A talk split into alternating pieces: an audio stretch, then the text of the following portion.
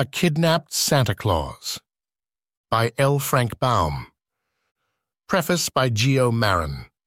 L. Frank Baum is best known as the author of the beloved children's series The Wonderful Wizard of Oz, but he wrote a variety of other fantasy stories as well. One delightful Christmas tale he penned is A Kidnapped Santa Claus, first published in a newspaper in 1904 and later included in his short story collection The Life and Adventures of Santa Claus in 1902. In this imaginative Yuletide story, Santa lives in a magical valley populated by assorted fairy folk who help him make toys. But he runs afoul of some trouble-making demons who despise Santa for bringing joy to children, so they plot to ruin Christmas by kidnapping St. Nick and preventing him from delivering presents. Fortunately, Santa's loyal helpers band together to save him and ensure the gifts get distributed. Baum creates a whimsical fantasy world here, building on the legends around Santa Claus. His creativity shines through unique characters like the Ryls, Knooks, Pixies, and Nymphs. The story tackles themes of spreading goodness in the face of selfishness and malice, with Santa serving as a Christ-like figure who overcomes evil through love and self-sacrifice. Even the repentant demon shows how redemption is possible. Ultimately, it's a warm, good-natured story about how the spirit of Christmas and doing right by others will prevail. The fanciful elements and amusing adventures make this an enchanting read for the holiday season. Baum puts his distinctive stamp on the Santa mythos in a delightful way children and adults alike can appreciate. Tilda Geo. Santa Claus lives in the Laughing Valley, where stands the big, rambling castle in which his toys are manufactured. His workmen, selected from the Ryls, Knooks, Pixies, and Fairies, live with him and everyone is as busy as can be from one year's end to another. It is called the Laughing Valley because everything there is happy and gay. The brook chuckles to itself as it leaps rollicking between its green banks. The wind whistles merrily in the trees. The sunbeams dance lightly over the soft grass, and the violets and wildflowers look smilingly up from their green nests. To laugh, one needs to be happy. To be happy, one needs to be content. And throughout the laughing valley of Santa Claus, contentment reigns supreme. On one side is the mighty forest of Burzee. At the other side stands the huge mountain that contains the caves of the demons, and between them the valley lies smiling and peaceful. One would think that our good old Santa Claus, who devotes his days to making children happy, would have no enemies on all the earth, and, as a matter of fact, for a long period of time he encountered nothing but love wherever he might go.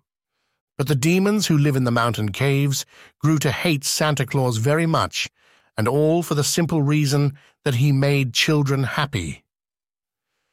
The caves of the demons are five in number. A broad pathway leads up to the first cave, which is a finely arched cavern at the foot of the mountain, the entrance being beautifully carved and decorated. In it resides the demon of selfishness. Back of this is another cavern inhabited by the demon of envy. The cave of the demon of hatred is next in order, and through this one passes to the home of the demon of malice, situated in a dark and fearful cave in the very heart of the mountain. I do not know what lies beyond this. Some say there are terrible pitfalls leading to death and destruction, and this may very well be true. However, from each one of the four caves mentioned, there is a small, narrow tunnel leading to the fifth cave, a cozy little room occupied by the demon of repentance and as the rocky floors of these passages are well worn by the track of passing feet, I judge that many wanderers in the caves of the demons have escaped through the tunnels to the abode of the demon of repentance, who is said to be a pleasant sort of fellow who gladly opens for one a little door, admitting you into fresh air and sunshine again. Well, these demons of the caves, thinking they had great cause to dislike old Santa Claus, held a meeting one day to discuss the matter. I'm really getting lonesome, said the demon of selfishness, for Santa Claus distributes so many pretty Christmas gifts to all the children that they become happy and generous through his example and keep away from my cave. I'm having the same trouble, rejoined the demon of envy. The little ones seem quite content with Santa Claus, and there are few indeed that I can coax to become envious. And that makes it bad for me, declared the demon of hatred. For if no children pass through the caves of selfishness and envy, none can get to my cavern. Or to mine, added the demon of malice. For my part, said the demon of repentance, it is easily seen that if children do not visit your caves, they have no need to visit mine, so that I am quite as neglected as you are. And all because of this person they call Santa Claus, exclaimed the demon of envy. He is simply ruining our business, and something must be done at once. To this they readily agreed, but what to do was another and more difficult matter to settle. They knew that Santa Claus worked all through the year at his castle in the Laughing Valley, preparing the gifts he was to distribute on Christmas Eve, and at first they resolved to try to tempt him into their caves, that they might lead him on to the terrible pitfalls that ended in destruction. So the very next day, while Santa Claus was busily at work, surrounded by his little band of assistants, the demon of selfishness came to him and said, These toys are wonderfully bright and pretty. Why do you not keep them for yourself? It's a pity to give them to those noisy boys and fretful girls who break and destroy them so quickly. Nonsense! cried the old greybeard, his bright eyes twinkling merrily as he turned toward the tempting demon. The boys and girls are never so noisy and fretful after receiving my presents, and if I can make them happy for one day in the year, I am quite content. So the demon went back to the others, who awaited him in their caves, and said, I have failed, for Santa Claus is not at all selfish. The following day, the demon of envy visited Santa Claus. Said he, The toy shops are full of playthings quite as pretty as those you are making. What a shame it is that they should interfere with your business. They make toys by machinery much quicker than you can make them by hand, and they sell them for money while you get nothing at all for your work. But Santa Claus refused to be envious of the toy shops. I can supply the little ones but once a year, on Christmas Eve, he answered, for the children are many, and I am but one. And as my work is one of love and kindness, I would be ashamed to receive money for my little gifts. But throughout all the year the children must be amused in some way, and so the toy shops are able to bring much happiness to my little friends. I like the toy shops, and am glad to see them prosper. In spite of the second rebuff, the demon of hatred thought he would try to influence Santa Claus. So the next day he entered the busy workshop and said, Good morning, Santa. I have bad news for you. Then run away, like a good fellow, answered Santa Claus. Bad news is something that should be kept secret and never told. You cannot escape this, however, declared the demon, for in the world are a good many who do not believe in Santa Claus, and these you are bound to hate bitterly, since they have so wronged you. Stuff and rubbish, cried Santa, and there are others who resent your making children happy, and who sneer at you and call you a foolish old rattlepate. You are quite right to hate such base slanderers, and you ought to be revenged upon them for their evil words. But I don't hate 'em, exclaimed Santa Claus positively. Such people do me no real harm, but merely render themselves and their children unhappy. Poor things. I'd much rather help them any day than injure them. Indeed, the demons could not tempt old Santa Claus in any way. On the contrary, he was shrewd enough to see that their object in visiting him was to make mischief and trouble, and his cheery laughter disconcerted the evil ones and showed to them the folly of such an undertaking. So they abandoned honeyed words and determined to use force. It was well known that no harm can come to Santa Claus while he is in the Laughing Valley, for the fairies and ryls and knooks all protect him. But on Christmas Eve, he drives his reindeer out into the big world, carrying a sleighload of toys and pretty gifts to the children. And this was the time and the occasion when his enemies had the best chance to injure him. So the demons laid their plans and awaited the arrival of Christmas Eve. The moon shone big and white in the sky, and the snow lay crisp and sparkling on the ground as Santa Claus cracked his whip and sped away out of the valley into the great world beyond. The roomy sleigh was packed full with huge sacks of toys, and as the reindeer dashed onward, our jolly old Santa laughed and whistled and sang for very joy. For in all his merry life, this was the one day in the year when he was happiest, the day he lovingly bestowed the treasures of his workshop upon the little children. It would be a busy night for him he well knew. As he whistled and shouted and cracked his whip again, he reviewed in mind all the towns and cities and farmhouses where he was expected, and figured that he had just enough presents to go around and make every child happy. The reindeer knew exactly what was expected of them, and dashed along so swiftly that their feet scarcely seemed to touch the snow-covered ground. Suddenly, a strange thing happened. A rope shot through the moonlight, and a big noose that was in the end of it settled over the arms and body of Santa Claus and drew tight. Before he could resist or even cry out, he was jerked from the seat of the sleigh and tumbled head foremost into a snowbank, while the reindeer rushed onward with the load of toys and carried it quickly out of sight and sound. Such a surprising experience confused old Santa for a moment, and when he had collected his senses, he found that the wicked demons had pulled him from the snowdrift and bound him tightly with many coils of the stout rope. And then they carried the kidnapped Santa Claus away to their mountain, where they thrust the prisoner into a secret cave and chained him to the rocky wall so that he could not escape. Ha, ha! laughed the demons, rubbing their hands together with cruel glee. What will the children do now? How they will cry and scold and storm when they find there are no toys in their stockings and no gifts on their Christmas trees. And what a lot of punishment they will receive from their parents, and how they will flock to our caves of selfishness and envy and hatred and malice. We have done a mighty clever thing we demons of the caves.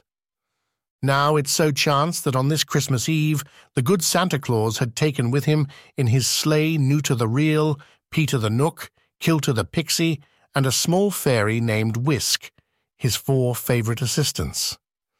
These little people he had often found very useful in helping him to distribute his gifts to the children, and when their master was so suddenly dragged from the sleigh, they were all snugly tucked underneath the seat, where the sharp wind could not reach them.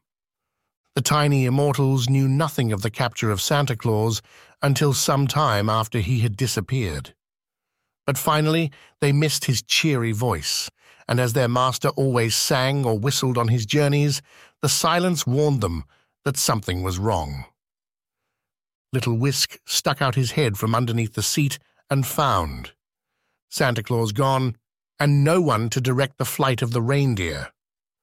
Whoa! He called out, and the deer obediently slackened speed and came to a halt. Peter and Nuter and Kilter all jumped upon the seat and looked back over the track made by the sleigh. But Santa Claus had been left miles and miles behind. What shall we do? asked Wisk anxiously, all the mirth and mischief banished from his wee face by this great calamity. We must go back at once and find our master, said Nuter the Ryl, who thought and spoke with much deliberation. No, no, exclaimed Peter the Knook, who, cross and crabbed though he was, might always be depended upon in an emergency. If we delay or go back, there will not be time to get the toys to the children before morning, and that would grieve Santa Claus more than anything else. It is certain that some wicked creatures have captured him, added Kilter thoughtfully, and their object must be to make the children unhappy. So our first duty is to get the toys distributed as carefully as if Santa Claus were himself present. Afterward, we can search for our master and easily secure his freedom.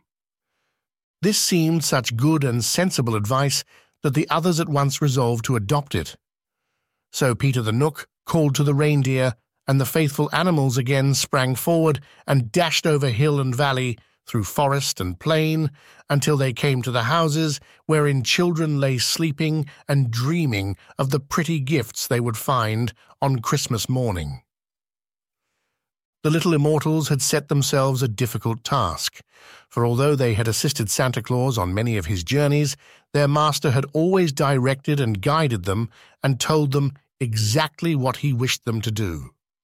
But now they had to distribute the toys according to their own judgment, and they did not understand children as well as did old Santa. So it is no wonder they made some laughable errors. Mamie Brown, who wanted a doll, got a drum instead, and a drum is of no use to a girl who loves dolls. And Charlie Smith, who delights to romp and play out of doors, and who wanted some new rubber boots to keep his feet dry, received a sewing box filled with coloured worsteds and threads and needles, which made him so provoked that he thoughtlessly called our dear Santa Claus a fraud. And had there been many such mistakes, the demons would have accomplished their evil purpose and made the children unhappy. But the little friends of the absent Santa Claus labored faithfully and intelligently to carry out their master's ideas, and they made fewer errors than might be expected under such unusual circumstances. And although they worked as swiftly as possible, day had begun to break before the toys and other presents were all distributed.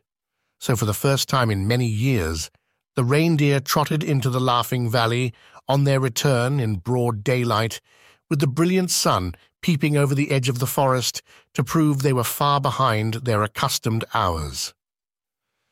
Having put the deer in the stable, the little folk began to wonder how they might rescue their master, and they realized they must discover, first of all, what had happened to him and where he was.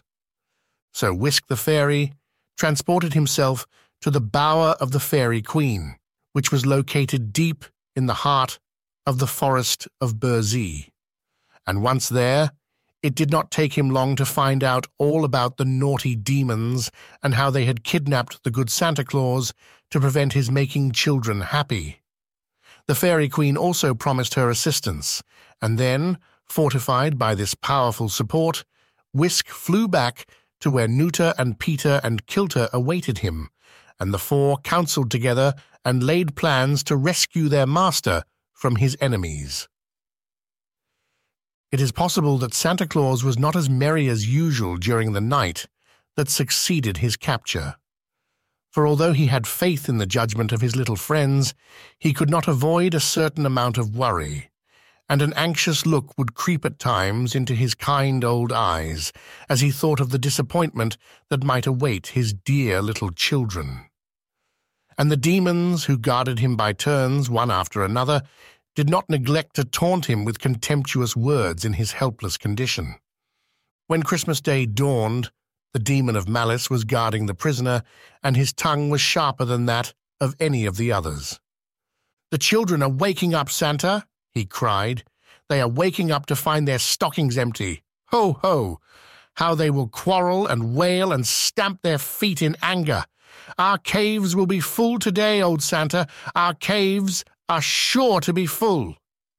But to this, as to other like taunts, Santa Claus answered nothing.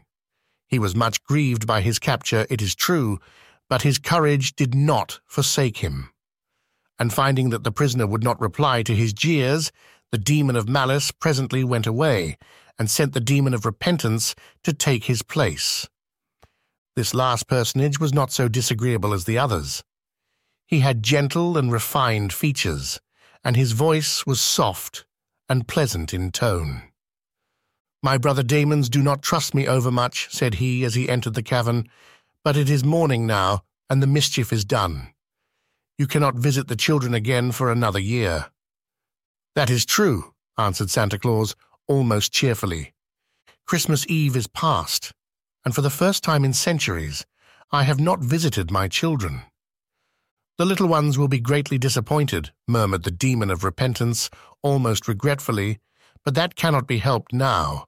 Their grief is likely to make the children selfish and envious and hateful, and if they come to the caves of the demons today, I shall get a chance to lead some of them to my cave of repentance. Do you never repent yourself? asked Santa Claus curiously. Oh, yes, indeed, answered the demon. I am even now repenting that I assisted in your capture. Of course, it is too late to remedy the evil that has been done, but repentance, you know, can come only after an evil thought or deed, for in the beginning there is nothing to repent of. So I understand, said Santa Claus. Those who avoid evil need never visit your cave. As a rule, that is true, replied the demon. Yet you, who have done no evil, are about to visit my cave at once. For to prove that I sincerely regret my share in your capture, I am going to permit you to escape. This speech greatly surprised the prisoner, until he reflected that it was just what might be expected of the demon of repentance. The fellow at once busied himself untying the knots that bound Santa Claus and unlocking the chains that fastened him to the wall. Then he led the way through a long tunnel until they both emerged in the cave of repentance. I hope you will forgive me, said the demon pleadingly. I am not really a bad person, you know, and I believe I accomplish a great deal of good in the world. With this, he opened a back door that let in a flood of sunshine, and Santa Claus sniffed the fresh air gratefully. I bear no malice, said he to the demon in a gentle voice, and I am sure the world would be a dreary place without you. So, good morning, and a Merry Christmas to you. With these words, he stepped out to greet the bright morning, and a moment later he was trudging along, whistling softly to himself on his way to his home in the Laughing Valley. Marching over the snow toward the mountain was a vast army made up of the most curious creatures imaginable. There were numberless knooks from the forest, as rough and crooked in appearance as the gnarled branches of the trees they ministered to, and there were dainty ryls from the fields, each one bearing the emblem of the flower or plant it guarded. Behind these were many ranks of pixies, gnomes, and nymphs, and in the rear a thousand beautiful fairies floated along in gorgeous array. This wonderful army was led by Wisk, Peter, Nuter, and Kilter, who had assembled it to rescue Santa Claus from captivity and to punish the demons who had dared to take him away from his beloved children. And although they looked so bright and peaceful, the little immortals were armed with powers that would be very terrible to those who had incurred their anger. Woe to the demons of the caves if this mighty army of vengeance ever met them. But lo! Coming to meet his loyal friends appeared the imposing form of Santa Claus, his white beard floating in the breeze, and his bright eyes sparkling with pleasure at this proof of the love and veneration he had inspired in the hearts of the most powerful creatures in existence. And while they clustered around him and danced with glee at his safe return, he gave them earnest thanks for their support. But Wisk and Nuter and Peter and Kilter he embraced affectionately. It is useless to pursue the demons, said Santa Claus to the army. They have their place in the world and can never be destroyed. But that is a great pity, nevertheless, he continued musingly. So the fairies and knooks and pixies and ryls all escorted the good man to his castle, and there left him to talk over the events of the night with his little assistants. Wisk had already rendered himself invisible and flown through the big world to see how the children were getting along on this bright Christmas morning, and by the time he returned, Peter had finished telling Santa Claus of how they had distributed the toys. We really did very well, cried the fairy in a pleased voice, for I found little unhappiness among the children this morning. Still, you must not get captured again, my dear master, for we might not be so fortunate another time in carrying out your ideas. He then related the mistakes that had been made and which he had not discovered until his tour of inspection. And Santa Claus at once sent him with rubber boots for Charlie Smith and a doll for Mamie Brown, so that even those two disappointed ones became happy. As for the wicked demons of the caves, they were filled with anger and chagrin when they found that their clever capture of Santa Claus had come to naught. Indeed, no one on that Christmas day appeared to be at all selfish or envious or hateful, and realizing that while the children's saint had so many powerful friends, it was folly to oppose him, the demons never again attempted to interfere with his journeys on Christmas Eve. The End. All of us at Geo's World hope you have enjoyed this classic Christmas tale by L. Frank Baum. And Merry Christmas, ho, ho, ho.